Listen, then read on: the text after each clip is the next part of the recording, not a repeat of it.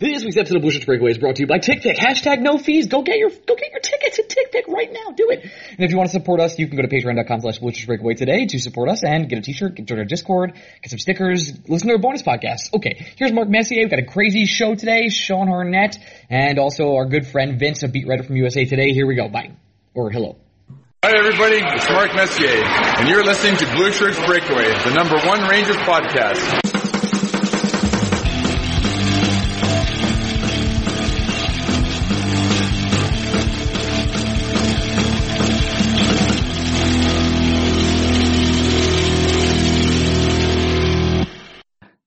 Busher Breakaway fans, welcome to another week of the Busher's Breakaway. I am your host and the capope of the churchcaco.com. Uh, and I'm here with my co-host, Greg Kaplan. Greg, say hello. Uh, I am also a bishop, you piece of shit. That's true. You're also a bishop. Uh, I want to thank everyone that said hello to me and took a picture with me uh, at MSG. And I also want to say, what's wrong with you? uh, I also want to say, what the fuck is your problem? All your everybody problem? involved, you, the people that came up to you, literally want to everyone. thank. I do want to thank one particular person. that had uh, a fan of ours uh, message us on Reddit and met up with me. His name's Spencer. He's listened to the shows like he's listened to the show like every day for like the whole time. That's- And I also want to say, what's wrong with you, Spencer? Despite hanging out with you for like two periods. All right, well, let Um, me let me give let me. Spencer comes here for certain things, so let me give him the goods. Uh, Yes. I talked to you about this before we started recording. I had one of the worst, fa- uh, not fantasy, one of the worst betting. Let's not talk about the guy who dressed up as a pope in MSG. We're, we're gonna we're gonna get to that. I need to talk about my bank account first. Um, okay. I just, I, most people don't stay up to watch the 10:30 Pac-12. Today we have. Sean Harnett of WFAN and also You know it's Vince Hartnett, right? There's US like an there's a T that you keep forgetting. I can't read. And also uh, Vince Mercogliano of USA Today to talk all things Rangers. But now let's talk about college football. Go ahead, Greg. It, it's just it's it's. I'll keep it real quick because Okay. apparently you're a bad friend. You're not interested in my page. I'm interested. I just heard the story already, but I know you want to tell it to everyone. It's just I had Washington State as the last piece of a three-team parlay. They were up 32, 32, 3-2, 32 with eight minutes left in the third, and they lost to UCLA, a team who was 0-3 on the year. Uh, and it, it just, it, it broke, it, it damn near broke my heart, Ryan. I gotta tell you. I'm sorry, and I'm so sorry for your bank account. Um, It's five dollars I'll never have back. Oh my god, I'm so sorry. I feel so bad for you. you.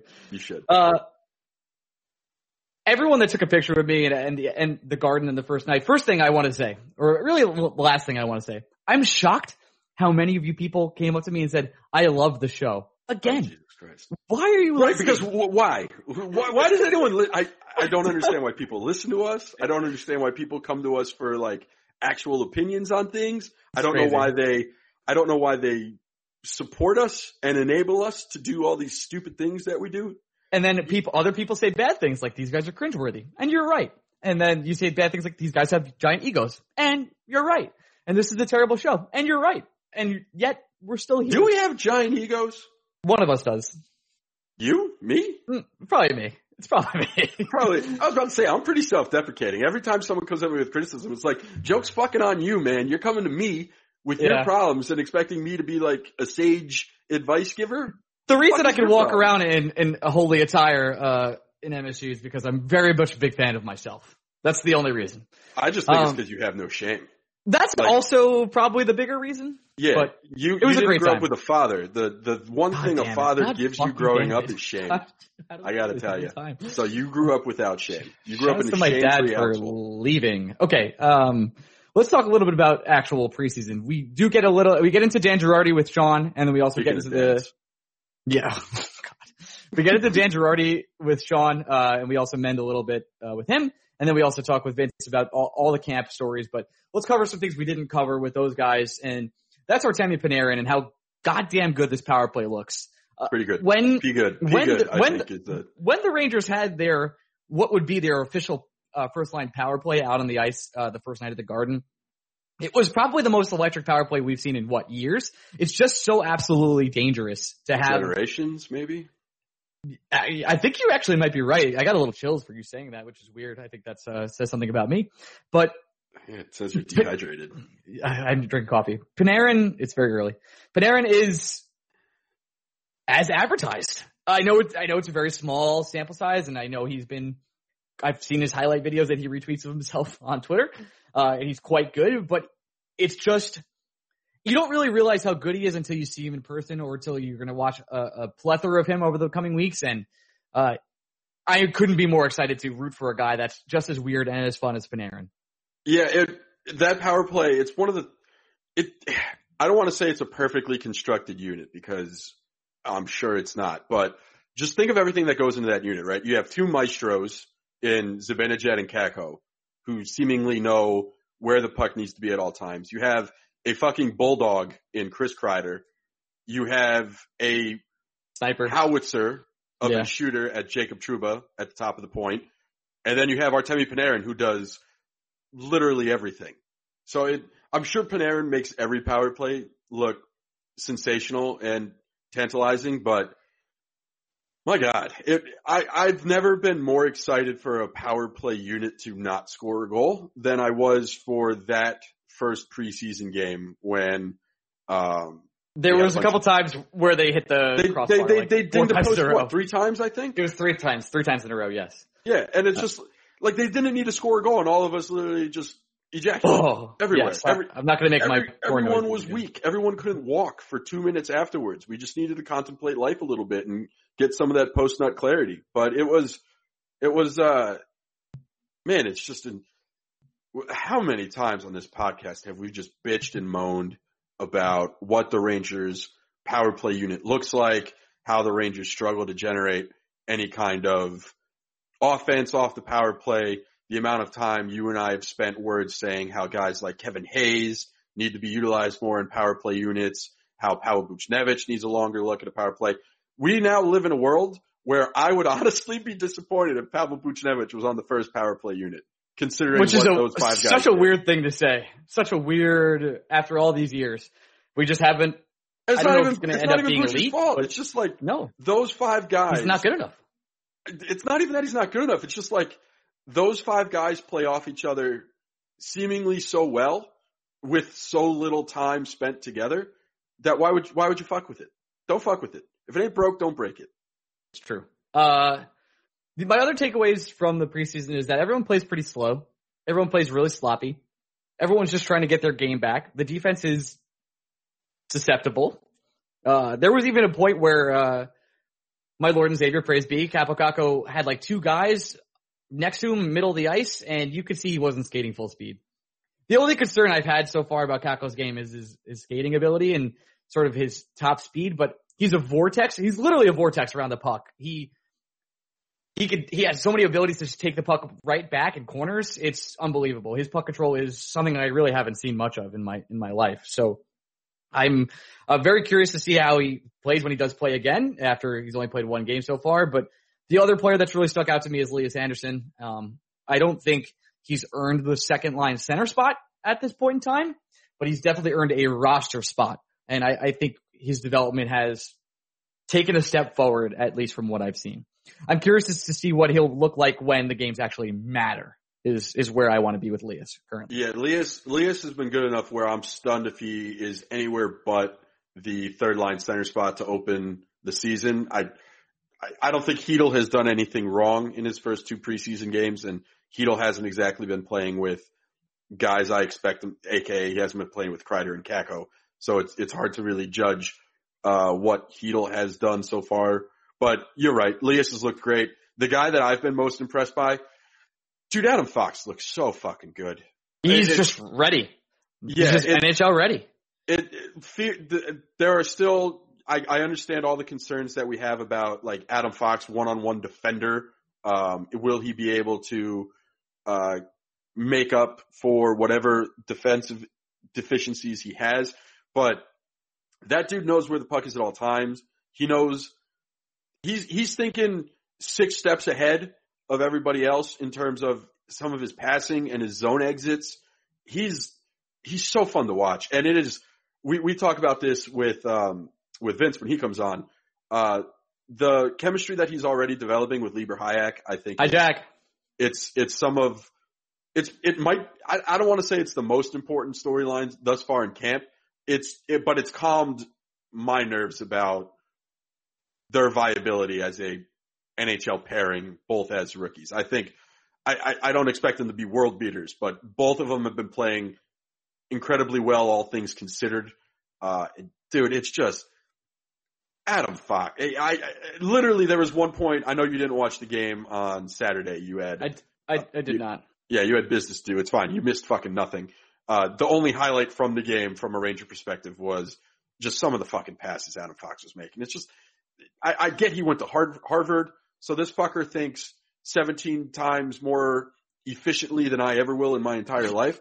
But, god damn. I, I- I don't know why, sees- but the gif of Zach Galifianakis doing no, that's that- what I'm saying. Like that guy Yeah. sees math equations when he gets ready to fucking make a pass. He's like, fucking x times sine we to don't math. seven Tangent, over fucking cosine, yeah, invisible, feet, pucks, imaginary, movement, Yeah, algebra. that that dude does calculus at a rate that I do like sleep. gambling bets. No, because I'm not good at those. That's- So it has to be something I'm good at. I'm pretty good at sleeping. That's true. You are. Okay, there we go. Um, other than that, my big takeaway from the preseason is that doesn't matter. It all. really doesn't. The Rangers are yet to play a full like how much An Michael actual fucking Haley- squad. Yeah, how much fucking Micheal Haley have we seen so far this this camp? Like, you really want me to react to what the Rangers are doing because Micheal Haley has fought three times already? I will say, um, our our Rabbi Greg, uh, Rabbi McKegg, he's he's he's looked good. He's Is it? Wait, good. hold on. We're calling him Rabbi Greg McKegg. I mean, I'm going to. Okay, sure. I don't even think he's Jewish.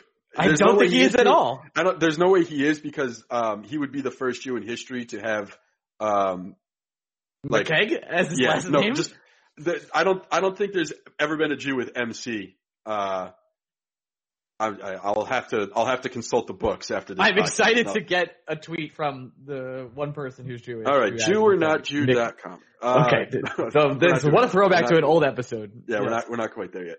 But uh, he's looked good, man. I, don't- I don't. We we talked with Vince about the the numbers crunch, and honestly, I, th- this goes beyond McKegg. I didn't realize until we talked with Vince, and and we'll get there in this episode. I promise you. I didn't realize that it wasn't a slam dunk that Kravtsov might not make this team. I didn't not just, realize that either. I thought it was just- an absolute lock. not just not just might not make this team, but after our talk with Vince, I'm also going to be a little surprised if Kravtsov makes the team. Hmm. I'm still on the think, lock think, side. Think about it. Think about think about it for a second. Think about it for a second.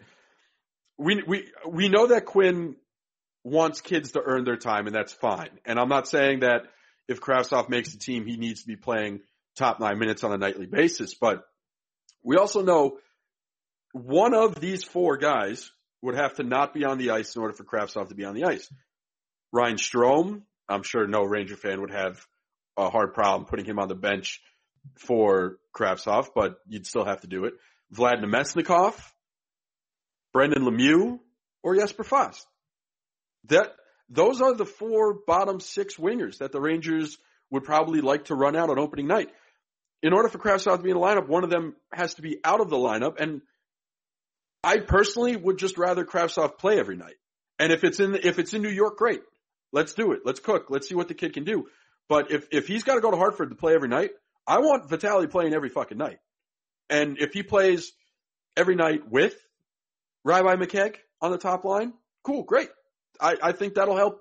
That uh, an, a Hartford line with McKegg and Phil DiGiuseppe will help Kravtsov just as much as him playing with fucking Brendan Lemieux. Uh, I I think Those are those are two those are two guys who have NHL experience who can play NHL hockey.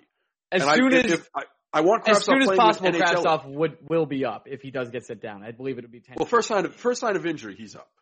Right? First absolutely. first extended absence, Kravtsov comes up. First injury that doesn't require just inserting Bunieves into the lineup for a couple games. It's I'm still under the impression that he will make the team, but I guess we will. It's see. not. A, you're. I, I get why you're under that impression, but I, I, I guess before today, I didn't realize how in question it was, and it seems like I- it's significantly I didn't either. question. Which is strange that it's not a bigger story, but then we'll just listen to the interview. Okay, let's do some five star questions, then we'll get to our two interviews today. Sure. Um, this five star question is from uh, two weeks ago because it was before the live show. Which, uh, just to speak of the live show, sorry about the original audio. We did our best to fix it, and I heard it was pretty good afterwards. So hopefully you guys enjoyed it. All right, five star question. Uh, hey guys, been killing it with the interviews. Thank you. Jillian's insight on the KHL, especially the China portion, was awesome. Two questions for you guys. One, how's Meg? uh, she just celebrated her birthday. She seems to be doing fine. That's good. Glad. That's our next Meg update for the week. Yeah. Uh, number two is born, I, born, on born on September 11th. Everything about Meg uh, just speaks perfectly into my life. My, I, I gotta tell you. One of my coworkers is, was also born on September 11th, and every single year on September 10th, he goes, he posts on Facebook, he goes, "You know what tomorrow is." Oh no! oh my god! Oh no! and anyone, everyone yells at him. He, he just goes, "It's my birthday." Yeah, and deserved too. That's fucked yeah, up. It is. But that makes um, perfect sense that that is your friend that does that. Yeah, I've read several articles about the NHL and its push to introduce new technologies into the game of hockey. What new technologies do you see being implemented in the near future? And what new technologies would you like to be seeing see add to the game of hockey? I would love if there was some sort of form of helmet slash visor camera to watch the games from a player's perspective. Mm. Um, I don't. I don't. I want much... the glowing puck back. no, you don't. You're, no, you're I do not. Uh, I don't. I don't know about like viewer entertainment in terms in that. I I think the NHL. We're we're. I just want player tracking data, just because it's it's we the eye test can only help you so much, right? Like we we we can watch the game as closely as possible, but for the majority of the time, we're we're all just watching the puck. So I I just I want to better digest information about how players react without the puck and their tendencies that way. So I feel like, and I know there are ways we do that now, and that we're getting better at it each and every day. Um, but just put a fucking chip in a guy's skate so we can see like the fucking the fucking spaghetti plot of how a guy skates during one shift. It would just be fascinating to me. For me, it's uh, something that would never happen is that I I do like the mic'd up goalies and I do like mic up mic'd up people on the ice, but the league will never let that happen for very obvious reasons, like unbelievably obvious reasons. So well, they, I think they do, they do some like the players now. It's just like we'll never get yeah, the uncensored version of it. You'll never get the fun stuff, and yeah. I, I, would like to have referee cam with uh, the audio is off. I think that would be sweet. That's my think, other. Uh, we, we've we've gotten referee cam a couple times. We have, but it's it's they never stick it around. It's only for a few games. Uh, uh, he, uh, the question the questionnaire did mention Jillian is F- uh, FBI 2.0, uh, who's a frequent five star five star questioner. Sh- shouts to him. Shouts to Jillian. But bringing up Jillian just reminds me. I did want to say because we haven't said his name at all during the two interviews we've done and the, the 10, 15 minutes we did before this. Uh, Igor is gonna have no problems. He's good, man. He's, He's good. Really good. He's gonna, he should start in Hartford, but that that kid is good. He good. He good. Next five star question comes from Baconator three six nine. One more time. Uh, this is also a frequent five star questioner. Uh, it says, Hey guys, love the pod. I've got a question for Ryan. Do you wear the Pope costume while recording? Thanks. It's the Pope. Thank you. Uh, or Cat Pope. And, uh, to answer that, you do not want to know what I wear when I record. Okay. Next question. Uh, well, you don't wear is, much. That's, that's why I said it. Um, why, this is, this is from Johnny D 75. Why is everyone so mad the Rangers still have Strome and Namestnikov? I know it's a cap hit, but Namestnikov's particular particularly has versatility. These guys bring experience and can provide some stability when you look at all the youth we have, like for example, Kravtsov, Kakko, Chytil, etc. There's, he mentions a bunch more names. And both these guys, including Kreider, will likely be moved before the end of the season, so we continue to build. At least they'll be around for half a season while the kids marinate. Like, why is every, he's pretty much asking why is everyone upset that they're still around. The reason that they're oh. upset is because because Strome could have been bought out, but we didn't have the foresight and we didn't know that Artemi Panarin would be, uh, would be signed by the Rangers. Well, I, part of it is what we just talked about, how one of those guys is likely to keep Vitali Kravtsov from having a significant role in the New York Rangers next season, which some will view as not the end of the world, and they're probably right in viewing that way, but others just want to see the kids play. So if you're going to be a reason why the kid isn't playing, people are going to be upset about that. Um, the other this this is more to Strome than it is Namestnikov. Is Strome has become this figurehead of again another player that is like stats versus eye test category, where anyone who looks at any kind of advanced metric understands that Ryan Strome scored at a shooting percentage that is both unsustainable and, 22, baby. and unlikely to ever be repeated. Not not just because it was Ryan Strome who did it, it's just look at all the great goal scorers in NHL history. 22.5% shooting percentage is an absurdity. It is an oddity. It is an anomaly. It's not going to happen again. So a lot of people were hoping the Rangers would cash high on that value and trick some team into thinking like, oh, maybe he's finally figured something out. like they tricked another team with Neil Pionk. And Ryan Spooner. Forget Yes. It's like the, the the Rangers have done very well at tricking people into things. Um, so I I think hesitations and gripes about Strome come from there, and then when it comes to Namestnikov, I, I think gripes come from a lot of us thought we were going to get something of value in trade for Vlad Namestnikov, and we've talked ourselves into it. There were teams interested at last year's deadline. There seemed to have been interest last summer going into the draft. It's frustration with Namestnikov comes from the fact that for the longest time, uh, you and me and a bunch of other people have been telling people like, don't worry, there's a trade coming, and we're now about to enter year full year two of Vlad Namestnikov. No trade has came. So it's, it's frustration. I think that it's almost like we've promised people that something good on the trade front is going to happen with Vlad Namestnikov.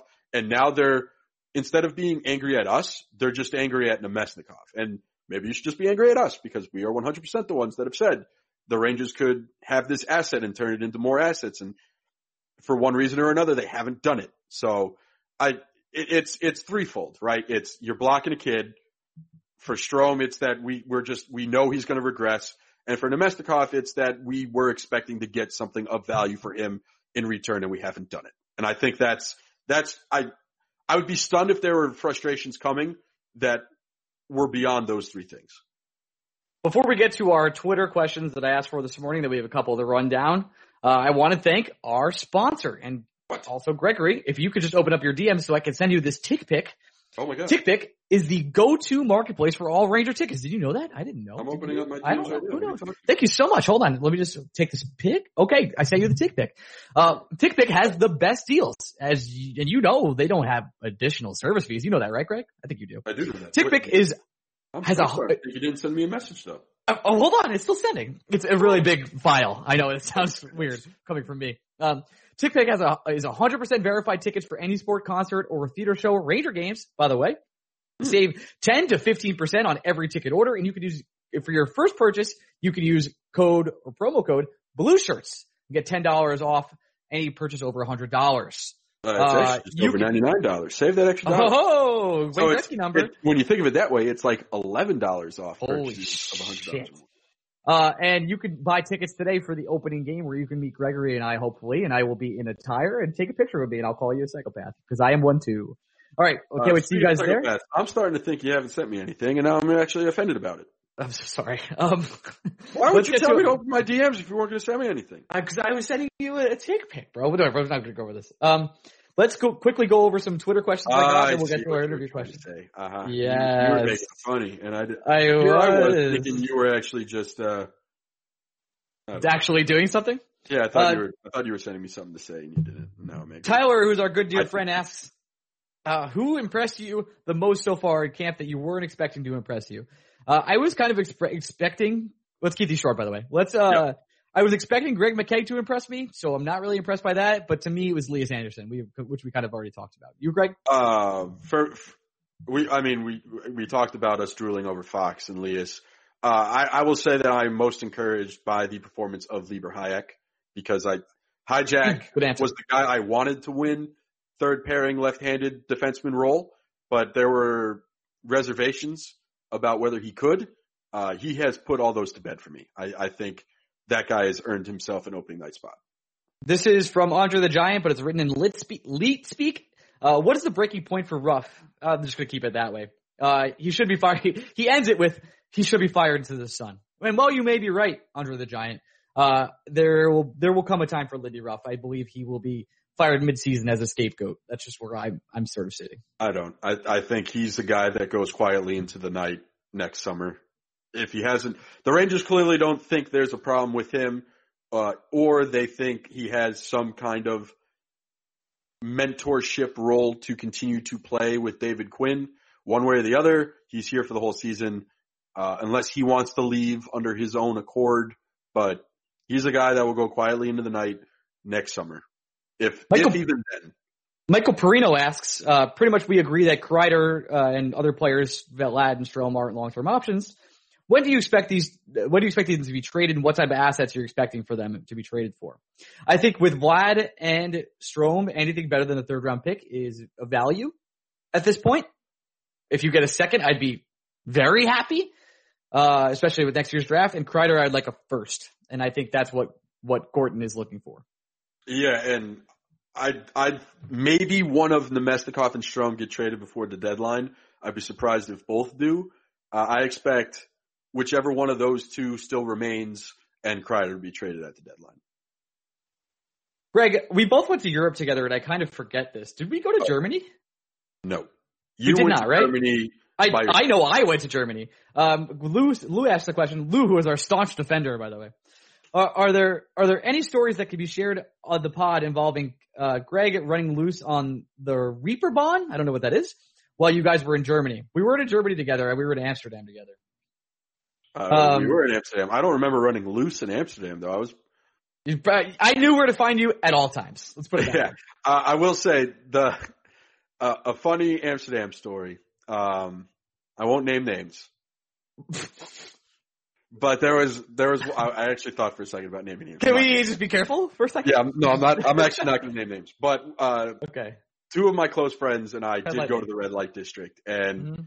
um, one of us, my my really good friend, who let's say his name rhymes Nope. with, let, let's say he's from a very prominent U.S. city that it, you and I call him most times.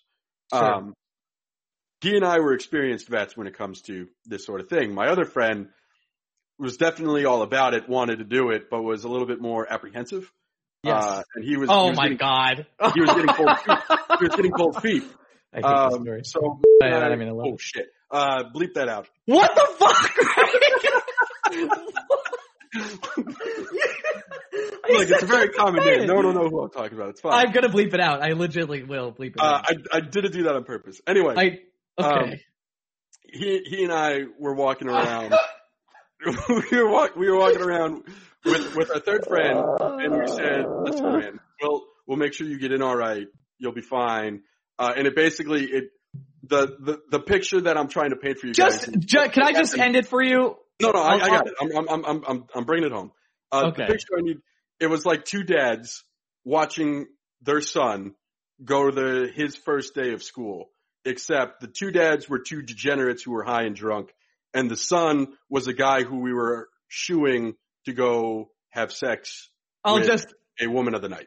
I'll end it the appropriate way. There were mirrors on the ceiling. Um, Oh so- no, no, this different story. You're thinking. Oh, you're thinking don't, don't, don't even go there. Never mind. You're um, thinking the night before. No, this is because that wasn't at the red light district when that happened. That's correct. This was- This the three of us. He just we need to get off this topic. feet. He was getting feet about looking at naked women in, in windows. And we're like, you're just gonna have to go for it, man. They charged them extra to change positions. Okay. Um, I don't know about. I do know that's confirmed. Uh, Frank asks, "Will you be at MSG opening night?" You betcha, baby. I'll uh, be all friends from I, I will be. We'll be there with TikTok, I believe. Uh, and also Greg will be there with me. And I gotta also see if we can get Ian to go because Ian's gonna try and film the mass outside MSG, which I'm. I'm wondering if it's going to happen at opening night anymore, but I'll explain that later Sure at the end you of the podcast. But no, well, look, for, for many reasons. We'll we'll go over it. thing. When, when when I say the mass, I'm not expecting like we have to be Oh, outside MSG. we're doing something- ridiculous. Yeah, that's lock it up. But there there might be a bigger event coming that we'll get to at the end of the podcast. Uh, yeah. Um, Ivan, you asks, love the podcast. Listening now for over two years. Wow, Ivan, what's wrong with you, man? My question is, with the Rangers going 0 3 and the defense looking questionable, do you think the poor preseason is something to be worried about? Nope. Are you, or are you, are you just happy with the youngsters getting ice time? I am. Uh, he also asks, have any of these games changed your view on the upcoming season? No. That was simple. You're, I think you agree with all those things. Yes. Uh, you want to know what the New York Giants did in the preseason? Yes, tell me. They went undefeated. Okay. Uh, Richard Col- Colin? Colin? Uh, do you think the Rangers would be better off making the playoffs and getting crushed in round one or not being close but getting a top 10 pick? Give me that top 10 pick. That sweet, sweet top 10er in this next draft and then let's load up and run. That's where I'm at. Um, I just want to be entertained.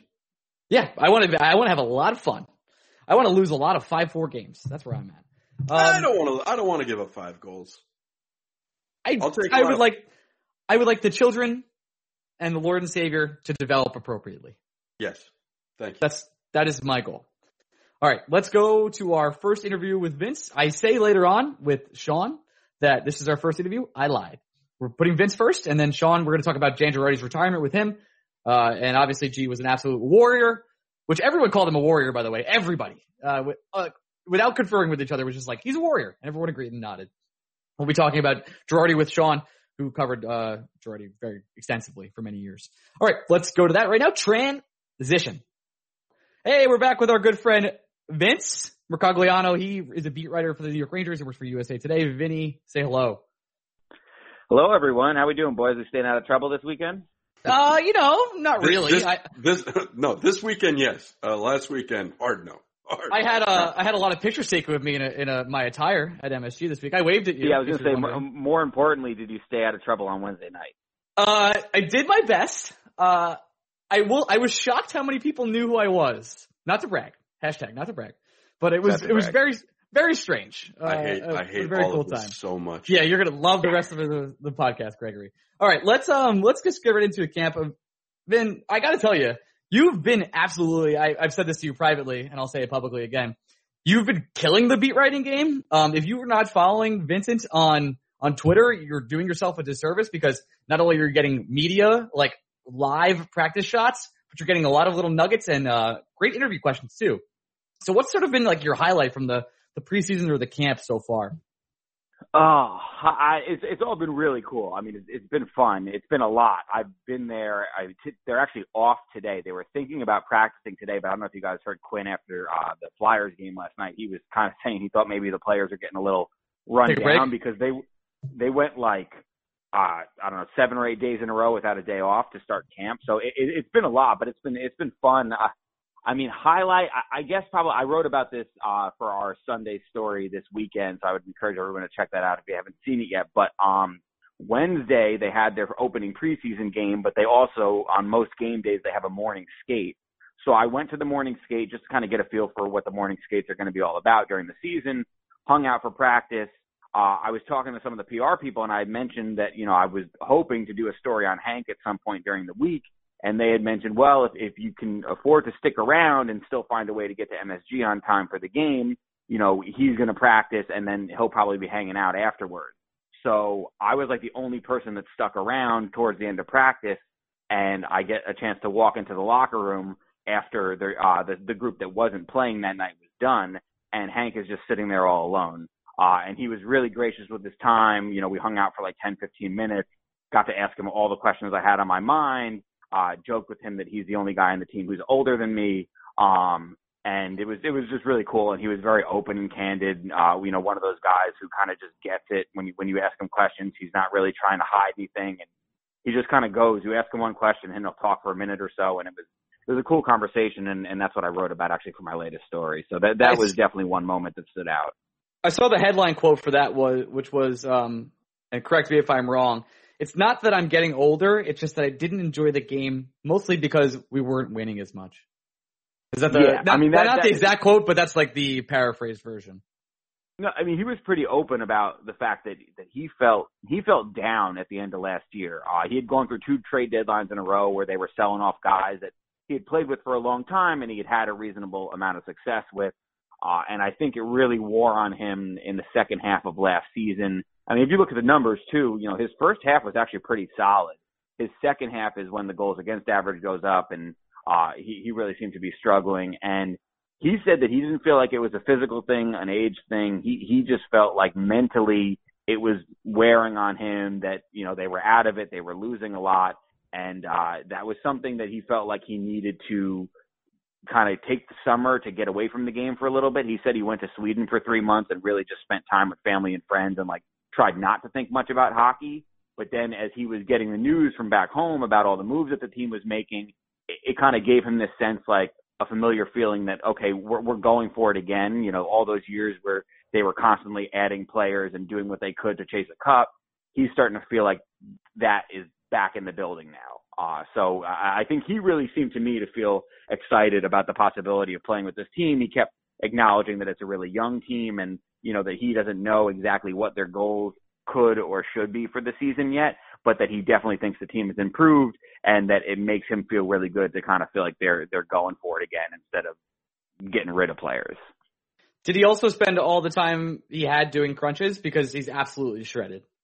Like I saw, I, I saw one, I saw one picture of him. I was like, "Holy shit! What the hell is happening here?" He's like no, out he, of his actually, mind. He spent the whole time taking his gear off. I, it is such a process to get all that gear off. So like, if the first five minutes or so we were just talking, but then he's like Mhm. slowly started taking off all the tape and everything, and he wasn't even done by the time I left. So Wow. Okay. Um, it does feel like there is a sort of renaissance for the Rangers. Obviously, this is uh, everyone knows this. The rebuild is kind of it been accelerated. This year probably isn't the year they can win a cup, but it does feel like he might think, and this is me speaking for Henrik Lundqvist, so I'm very wrong. He might think that next year would be his last and final chance to win a cup with the team that has Panarin and all these youngsters that have one year experience in the league. So uh, it's good to hear that he actually is in better spirits, especially when it's going to be a long season anyway. If the defense for the Yeah, he- he's has really anything to say about it.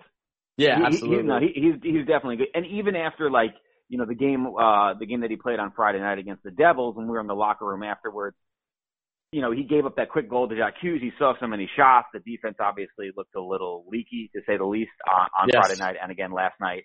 Um, but he didn't he didn't seem down about it at all. He was like, I'm glad I got to see a lot of shots. He was all smiles. So I think right now he's in a good place for sure. All right. Well, let's now that now that we're talking a little bit more about preseason, I got just about a laundry list of questions for you, Vincent. Uh, yeah. I'll be First- here, Greg.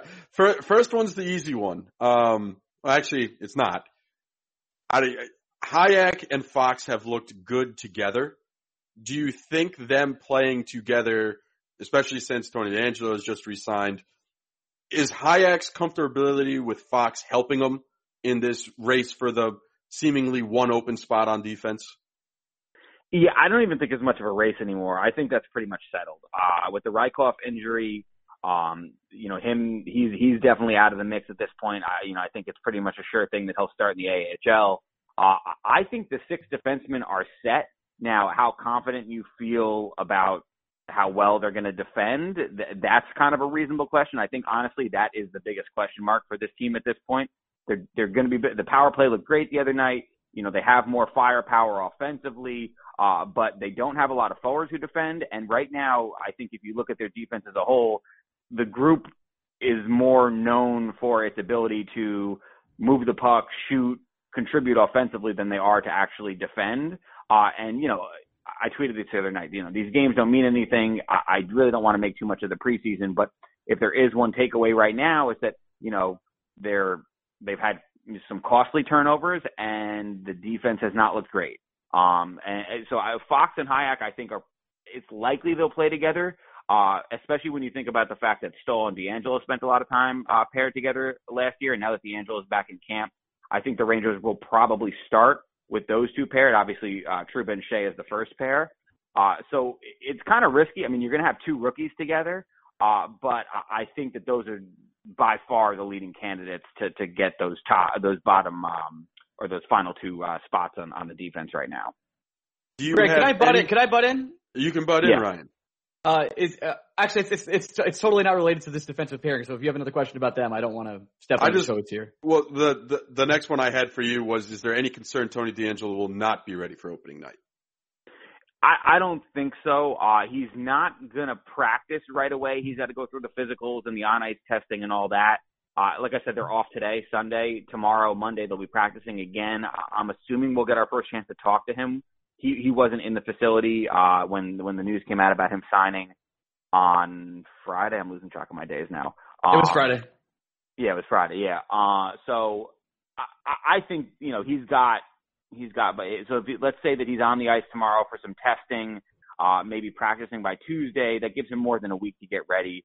Uh, I, I think they'll run him out there. I mean, the other thing is what you know, what other option do they have if they're not gonna if they're not gonna use him? I guess they use Brendan Smith possibly, um, but I, my gut tells me he'll be ready. Obviously, that's a question that I'll ask tomorrow, though. My question is this, uh, and you probably know this one's coming. What is the news or the update on Greg McKegg being fourth line center? And, and are you upset that his father unfollowed us on Twitter? I, I was not aware of the latter. Uh, I do think so. I, I will tell you guys this. I was going to bring this up. I mean, every time he comes up, and sometimes he's not even brought up, uh, Quinn really seems to like him. Uh, I, I think uh, the the defense we talked about that. I mean, the defensive roles are settled. I think the defense as a whole is a question mark, but I think that we know who's going to play. Uh, the the the last couple forward spots are really interesting to me right now, and I think that that is like the training camp battle that I'm going to be watching closest in this final week and a half or so at training camp. Um, Quinn really seems to like McKegg. He's also uh, mentioned Buchnevich a, a few times as somebody who he thinks is having a good camp, uh, and I think that those guys are probably more ideal candidates for somebody who is going to be like that extra forward who's not going to dress every night, but the Rangers don't really feel like they need them to play every night to continue their development. That you know they kind of know what they are. They're dependable enough to where you can slot them in if you need to, but if you don't play them, it's not a big deal. Um, but then you know the real question is Vitaly Kravtsov, who I think everybody wants to see on this team, and we know that the talent is there, especially the offensive skills. But if you look at the bottom six forwards right now, uh, Namestnikov, Strome, um, Jesper Fast, and uh, who am I forgetting? There's one. Oh, uh, uh, no, no, the, uh, there's um. Brendan Lemieux. Oh, man. Brendan Lemieux. That's what I'm forgetting. Brendan Lemieux. Those four are probably the wingers on the bottom six. So if you're going to play Kravtsov, and again, Kravtsov is one of those guys who I think if you're going to have him on the team, you want to play him. You he don't want to, to put him on the team to have him as a healthy scratch every night. He's young. He needs to play he needs to continue his development. So that's kind of the interesting question for me right now is, are you going to keep Kravtsov and send McKegg, Nieves, someone like that down? And then if Kravtsov is on the team, which guy is most likely not playing every night? So right now it's almost like they have one too many forwards. Um, and I also think, and I was, I'm, I'm working on my roster projection right now. This podcast comes out on Monday. Uh, Monday night, yes, Monday night. Yeah. So by the time the, the podcast is out, my pro, my projection will be out there. I I'm starting to think it's more and more likely, especially given the salary cap situation, that the Rangers don't carry 23. I think they're going to carry more likely 22 players, so only one extra forward, one extra defenseman. So there's a mm. lot of hmm. variables right now when you're looking at those final few spots on the roster. I'm gonna I'm gonna put you I'm gonna put you on the spot then because I want to see if if your final two are different than me.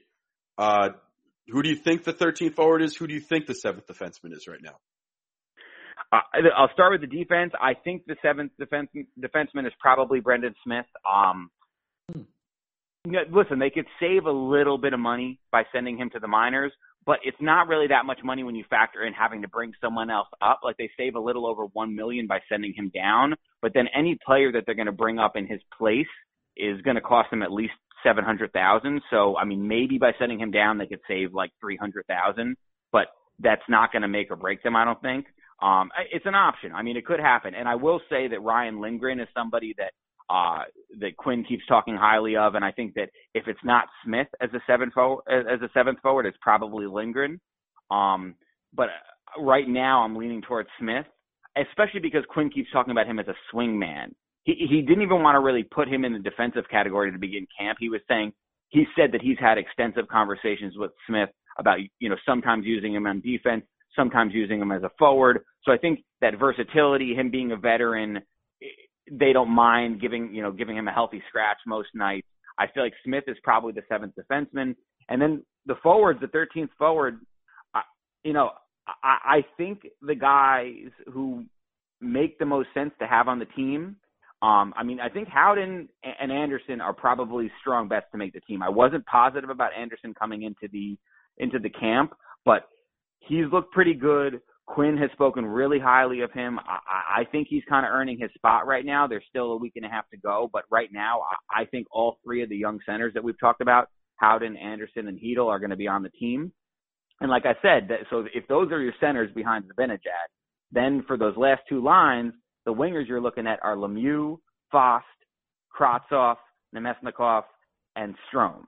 And I think that they'll probably keep those five and maybe cycle them around, like give a different guy the night off for each game, keep them fresh. Um, but I, I, in that scenario, I don't think that there would be one guy that's necessarily, you know, the healthy scratch every single night. I think in that scenario, they would probably cycle it around. I guess I, I didn't think of it as much until you brought it up because I've, I've long been in the thought that Brendan Smith is getting buried. There's no other way about it. But if the Rangers are going to run out a 22 man roster as opposed to a 23 man roster, all of a sudden Brendan Smith becomes even more valuable because he's the only guy on the team that can do both. He might not Yeah. be able to do both well, but he can do both. He can do both, Yeah. which is suitable.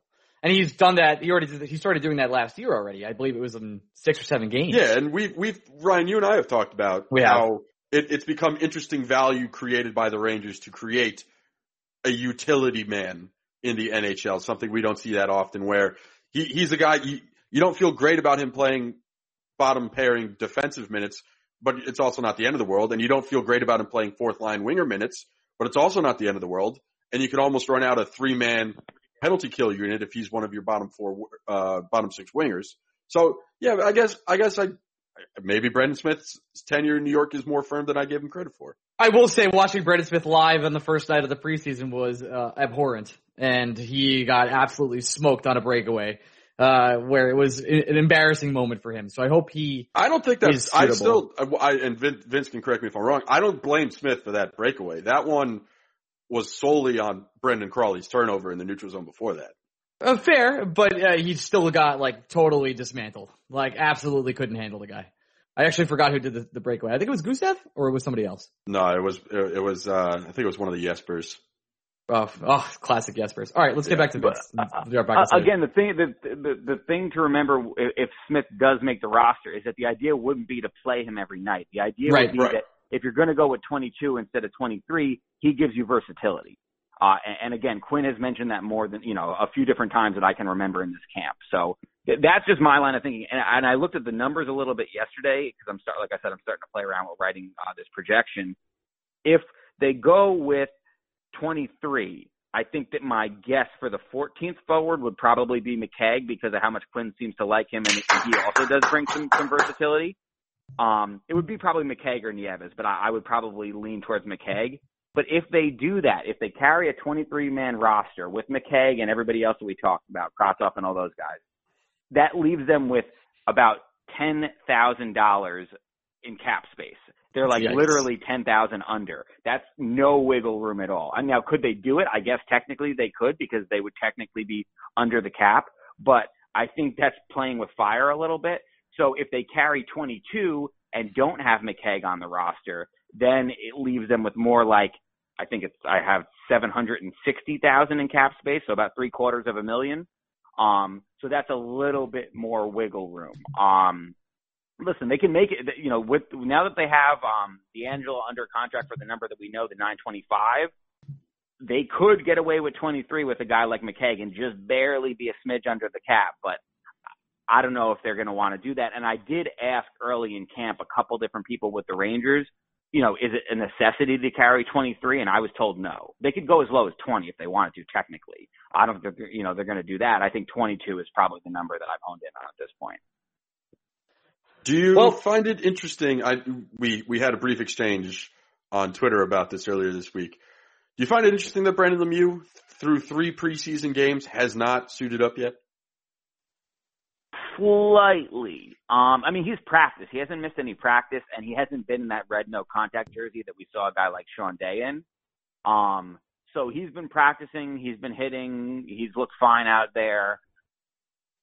Maybe, and this is just speculation. Maybe you know what happened with Panarin on the first night is making the Rangers feel like if there's anybody who maybe doesn't feel 100% for whatever minor reason, they're just going to take it slow with them uh, you know, he came up the other day uh, on Friday when we were at the practice facility because the roster for Friday night's game against the Devils had come out and he wasn't on it, so he was like the only player who had, you know, wasn't scheduled to play in the game yet. And Quinn was asked if he was going to play Saturday, and he said probably, but let's see how he feels tomorrow.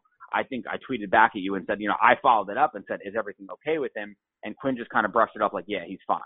Um, so, you know, obviously it's something that I'm sure we're going to ask about Monday once we get back into practice. Uh, but I, I think he's fine. If, if something was seriously wrong, he wouldn't be out there practicing. I wouldn't be me if unless I asked this. Uh, obviously everyone was very concerned about my, uh, Lord and Savior Kaapo health during, after him sort of limping off the first preseason game. How's he looked in practice afterwards? He looks fine. I mean, he looks like his normal self. Uh, he's so fun to watch. He's so creative with the puck.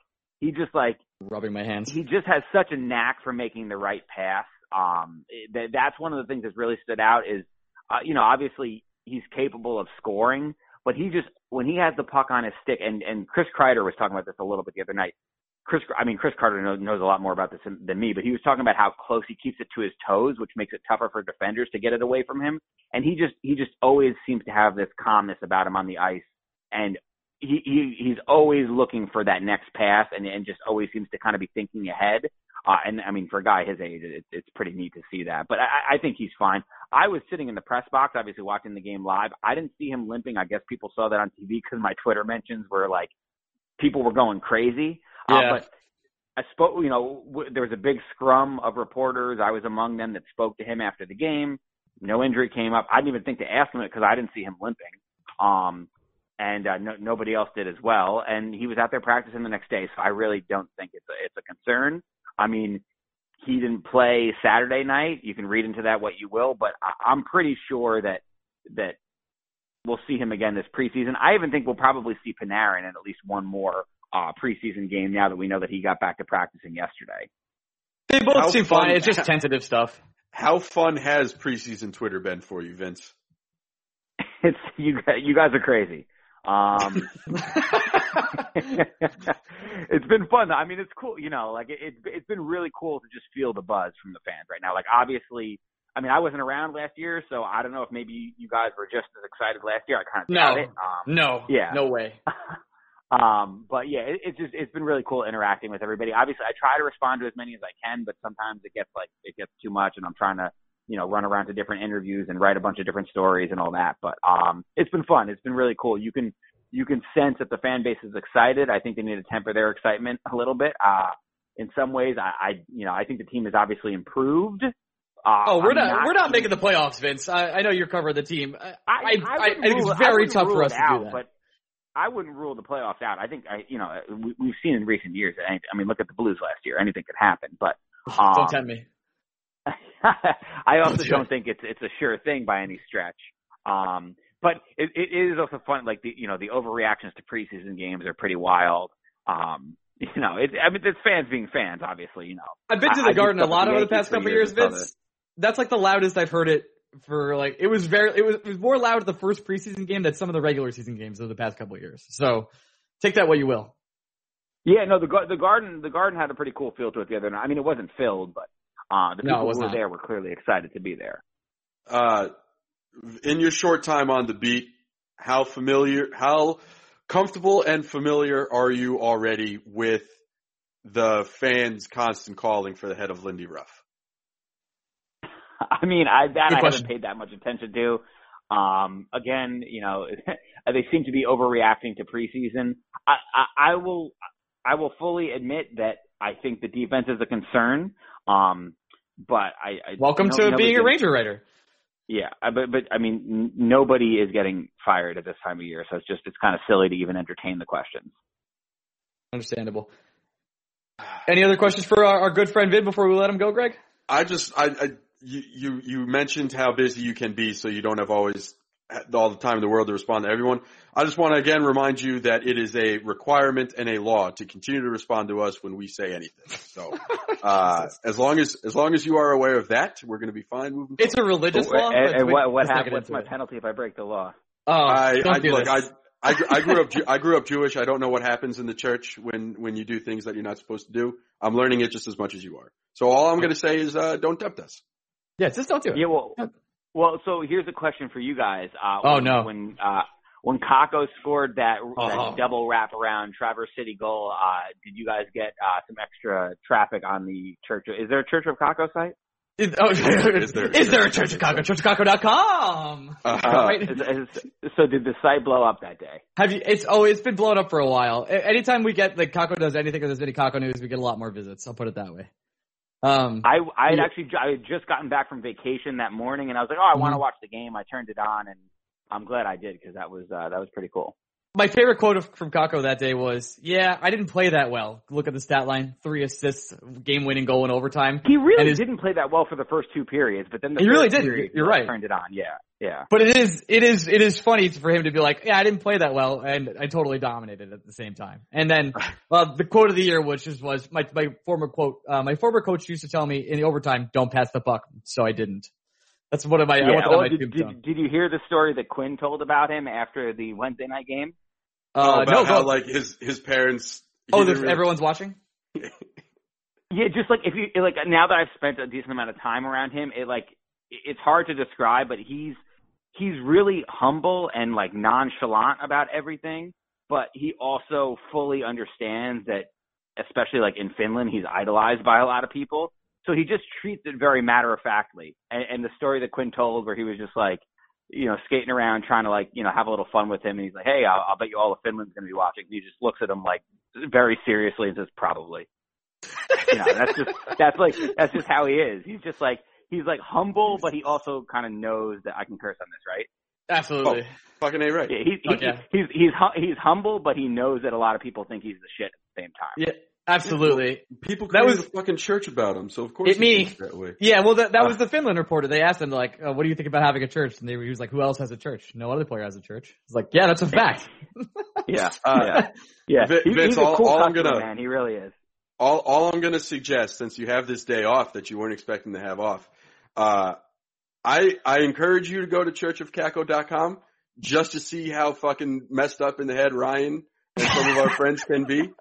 Uh, it it will not disappoint. It'll be a it'll a good 15 minutes before Red Zone kicks off. Today. It, it's a good it's a good five minute view viewing, and then uh you'll see our you'll see our new. Re- I'm I'm plugging right now with you on it, Vince, and I'm very sorry. Our absolutely ridiculous new merch line for opening night is coming soon, so you'll love that too. All right, maybe I'll check it out like ten minutes into the Jets game once I can't watch anymore. You're gonna make it gonna be- 10 minutes into the Yeah, Jets that's- game? That that's impressive. Really brave of you, Vin. yeah, maybe five. I don't know. Yeah. Okay. All I right. don't Well, know thanks why, so much I for don't know coming why on. I do it to myself, but Yeah. Well, you're Hey. talking to like the king of why does he do it to himself right Yeah, now? I, not, not uh, me, him. No, yeah. If you, Vince, I don't know how big of a college football fan you are, but I had one of the worst beats ever yesterday, and I'm really not happy about it. I went to Hofstra. We didn't even have a team anymore, so Hey, the Fighting Wayne Chrebets. You're fine. Marquise Colston. yeah, yeah. I had a beer with Wayne Chrebet once. Hey, how about that? Oh, Wayne. Uh, is that a okay. claim- Uh, is that a claim to fame? not really. Um, Vin, why don't you plug all your stuff and then uh, if you're not following Vin on Twitter, what are you doing? But go ahead, Vin. Uh, yeah, you can find me on Twitter at VZ Mercogliano. I'm not going to spell it. I think if you type VZM, uh, hopefully it'll come up. Um, We retweet Vin then- all the goddamn time. You can find him on our Twitter feed. Yeah, if you go to my Twitter page, you can find the link to our landing page. You can find my stories on, on all the USA Today properties, but, uh, the, the best place to go is lohud.com, l o h u d.com slash sports slash Rangers. That, that's, that's where you'll be able to find all the stuff I've been doing at camp.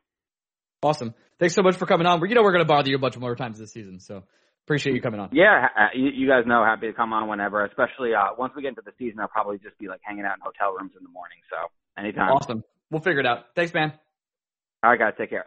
He's out. Hey, we're back with our first guest of the day. This is Sean Hartnett. He's a writer for WFAN. Uh, nobody cares about Hockey Boomer. Sean, say hello. Hey, how's everything going today? Thanks so much for coming on. Um, so I guess we'll just get this out of the way now. At our live show, we immediately said something like, I, we don't know what you do. And we want to just apologize because at the moment we didn't really know. Uh, and I invited you on the podcast through like our religious moments on Twitter. And I wanted to just clear that up. Like, we respect what you do and all that.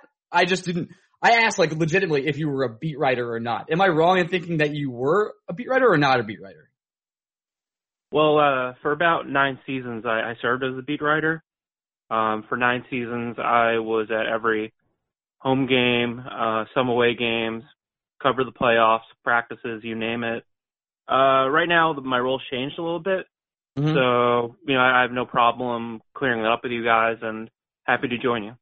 Yeah, Sure. it was. See, it like, really I- I came. don't- it, That's my ignorance, dude. yeah, that, That's that's, me what I was being going to idiot. say.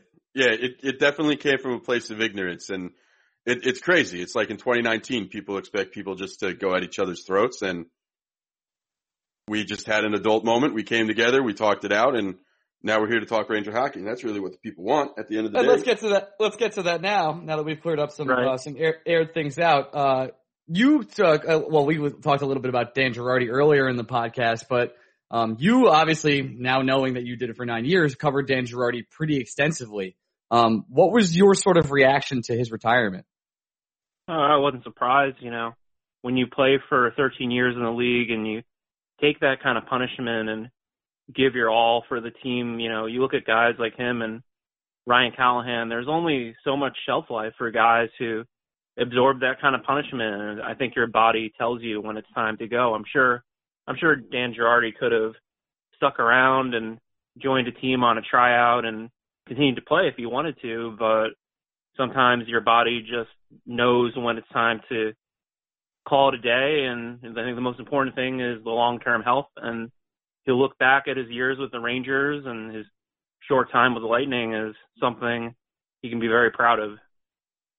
Uh, Sean, the, the interesting thing about Girardi's legacy, especially towards the end of his Ranger career, um, it's, it seems like there, there was a weird fork in the road where you either thought Dan Girardi just wasn't good at what he does or that a coach like Alain Vigneault was just improperly using Dan Girardi with, with the fact that he's been away for the last two years and obviously now with, with his retirement, what, how do you characterize his last couple of years with the Rangers?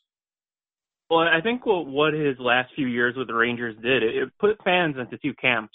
It became like very tribal. You have these more old school thinking fans who said, you know what, Dan Girardi does something unique for the team with his ability to be a shutdown man and his ability to handle uh, high pressure matchups and his ability to be a shot blocker and do all the little things. You know, that's, that's what his career was always about, was about doing all the little things to help the team. And then you had people who are a little bit more uh, stats orient, orientated and believe that between the eye test and between what the analytics are showing, they're showing that this guy has become a third, essentially a, a third pairing defenseman at that stage of his career. And I happened to be in the uh, the latter of the two camps. I thought that when it got to that point, uh, Alain Vigneault kind of froze in the playoffs. You saw that uh, year where he was struggling to realize what was happening in front of him in the in the Ottawa and Montreal series, Yes. where he just kept rolling. He kept rolling out the uh, the same pairings, and you know, not, not realizing that he had to change it up.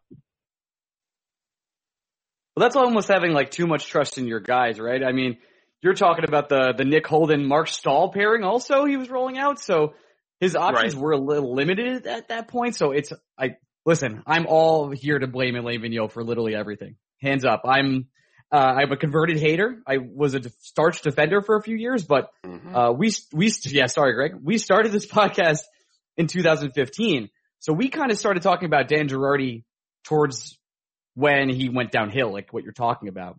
What are your some of your favorite I'm, moments? I'm sure you guys you guys have been following the Rangers for quite some time. Uh, do you remember a writer named Patrick Kearns?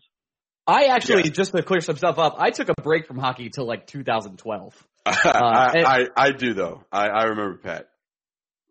Patrick was kind of the guy who kind of illuminated things in a different light for me. Like I was someone who kind of had more of an old school approach when I first started covering the team.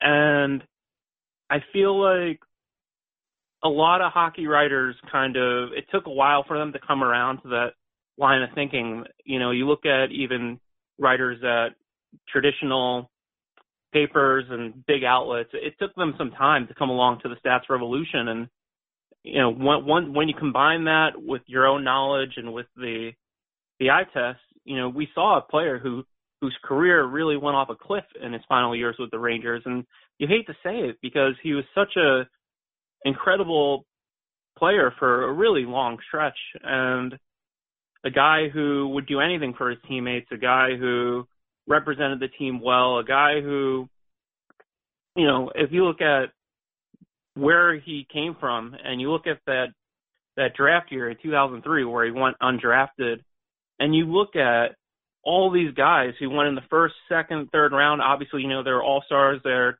tremendous players for decades, but if you look at a number of players in those rounds, a lot of these guys had nothing careers in the league and Girardi goes on to play 13 seasons, you know, gets an all-star appearance out of that, multiple runs to the Eastern Conference Finals, a Stanley Cup Finals run. I mean, any way you slice it, he's had an incredible career. I, I, think Bobby Bobby Sanguinetti deserves a little more respect than that. Um, but before I want to talk about from the past name.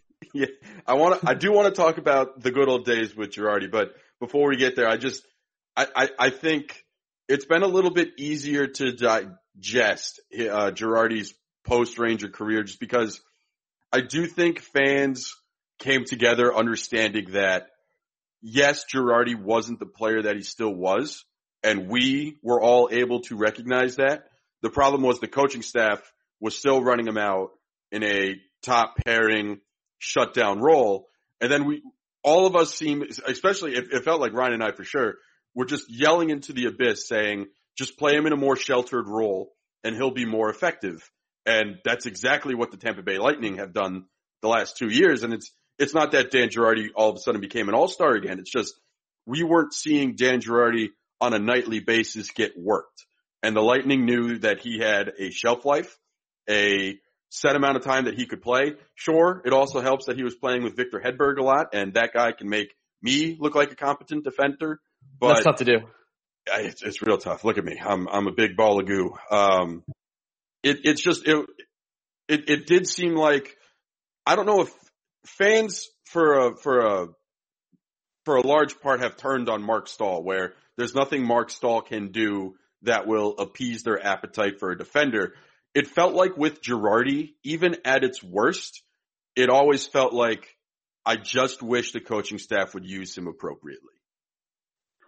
Well, yeah, that's the thing, and I think it exposed that Alain Vigneault was a very slow to react coach in his final years with the Rangers. You want to talk about how well he did initially with the Rangers, but at the very end, you know, he was a guy who seemed like he was going to ride or die with the Marc Staal, Dan Girardi first pair. I'm sorry, I meant to say, uh, oh God, stop. Ryan, Ryan McDonagh, Dan Girardi first pairing. And, yeah. you know, he refused to break up the Holden Staal pairing. And I remember asking him in a conference call about it. And, you know, he was very like bullish about it. He, he thought he knew that was the way to go and he didn't have any kind of give in it. You remember that Brady Skjei and uh Brady Skjei had a tremendous playoffs that year and uh his uh I'm trying to remember who was his pairing then? I think was that feels Kevin like Klein ages ago. I think it was Kevin Klein at that point. In 2000 he might have got injured at that point, actually. Um, was it? Was he? I think he was playing I, I thought, I thought, it was, I thought it was a No, later pairing. on. Never mind. That's later. It was him and I believe they were up that playing. roster just, playing just, just second. so, just so we, uh, All of us, oh, it- all of us showing our age tremendously at 9 It was- it was a.m. on Brendan Sunday Smith. morning. Brendan Oh, Smith. yeah, it was makes Brendan sense. I forgot Brendan So Smith you, had you remember, you remember when with when Brendan Smith came over from Detroit and he had that tremendous playoffs. That was that was the same playoffs um, when you had the Montreal and and Ottawa exit. Um, Well, that was a So- four million dollar a year, four years playoff run for him. So good for Brendan. so, but you know, in the midst of of that playoffs, like Alain Vigneault didn't see the writing on the wall where the where the Smith and Skjei pairing was outperforming everyone and deserved more minutes. And I feel like you look at that playoffs that, that exposed Alain Vigneault as being very slow to react in real time to what was going on. Are you excited for him to be in Philly for the rest of this next five years? I believe. I mean, I think at his best, Alain Vigneault is a great coach. I just think that sometimes, like in the moment, coaches become very stubborn and they become very set in their ways. You look at Vigneault's final years, you look at Tortorella's final final years. You know, Tortorella when he first came in with the Rangers, you know, they had a limited roster in terms of talent, and his ethics and his defense first system got the most out of it. But when you look at the evolution of the team, you know, eventually you get to the point where, you know, he's playing Marian Gaborik on a fourth line and asking him to be a shot blocker, and you think like, well, you know, Torts, you were able to be an offense offensive minded coach in Tampa. You know, why don't you open things up? Why don't you let Gaborik be Gaborik? So, you know, every coach kind of has a shelf life, and if they get a little bit too stuck in on their principles, it can be something that burns them. And maybe a little bit of time away from the bench will help will help Vigneault, and perhaps you know he can blend all of his best ideas and be a success in Philly, but you know, there's not a tougher city in in uh in the league to jump into and you know, that fan base is very hard to please. Well, and he stayed away. Stayed away. I'm Straight in Philadelphia up. currently. Um, if he, he obviously stayed away from the bench last night by sitting in the skybox and avoiding the New York Rangers. Good job by him. And he also has Kevin Hayes, uh, who uh, flourished under him, of course, uh, for the next seven years. So that should be a good time for him. But let's get back to Dan Girardi. Well, that, that uh, was always that was always the thing. When he came to the Rangers first, you might remember that he wasn't initially behind the bench during the preseason games, and he would watch from above and make observations from there. So I think that's just something that he does. I'm trying to talk shit, Sean, but you're being a good reporter. I'm sorry. Um, let's talk about Dan Girardi's like good moments, or rather moments that not even good moments. What's the moment in Dan Girardi's career that sticks out to you the most? Because I have one that is unfair that sticks out to me the most. I don't know. I don't have a particular moment in all honesty. I think when Girardi was as consistent as he was for a long stretch mm-hmm. and played to that level, you just think of a defenseman that, you know, on a nightly basis was willing to put in that shift and lay his body on the line for the team and you know, do all these little things in the corners.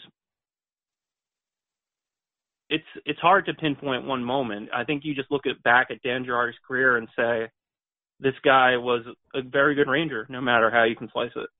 Oh, I can't argue with you if Dan Girardi was a good Ranger or not. He was. I, I don't. Excellent. I don't think. I don't think that his dip in performance and his final few years, you know, masks what he really was for this team.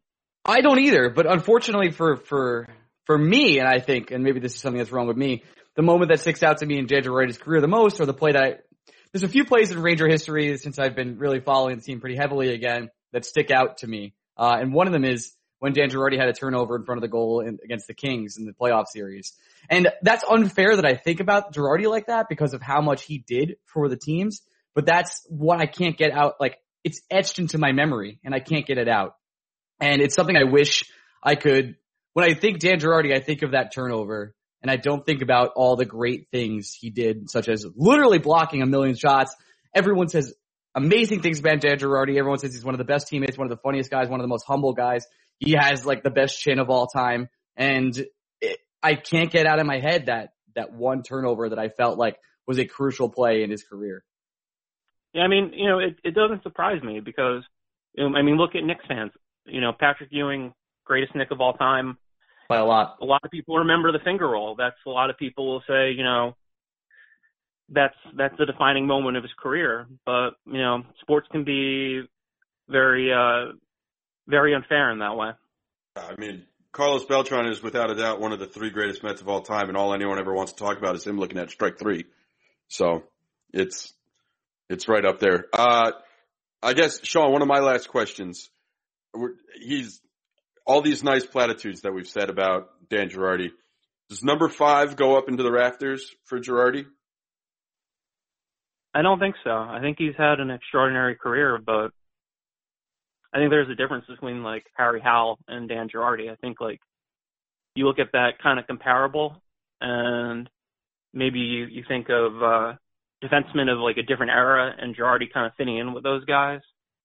But you know, I feel like Girardi will just go down as a very respected and loved Ranger uh, for 11 seasons, and uh, I think it, it takes something pretty unique to go up in those rafters. Uh, Dan Girardi was a unique player in many ways and a player that, you know, when he comes back to the Garden, he'll be well received. But, you know, you look at like had, had Ryan McDonagh stayed with the Rangers for his entirety of his career, maybe he gets in that conversation, but kind of uh kind of like a tough thing to crack when you're a player to uh to be that good that you go up in the rafters because I feel like that should be reserved for an elite few and the Rangers have done a good job over the years recognizing some of the players that, you know, should have gone in sooner like Andy Bathgate and uh John Ratelle. So Mm-hmm.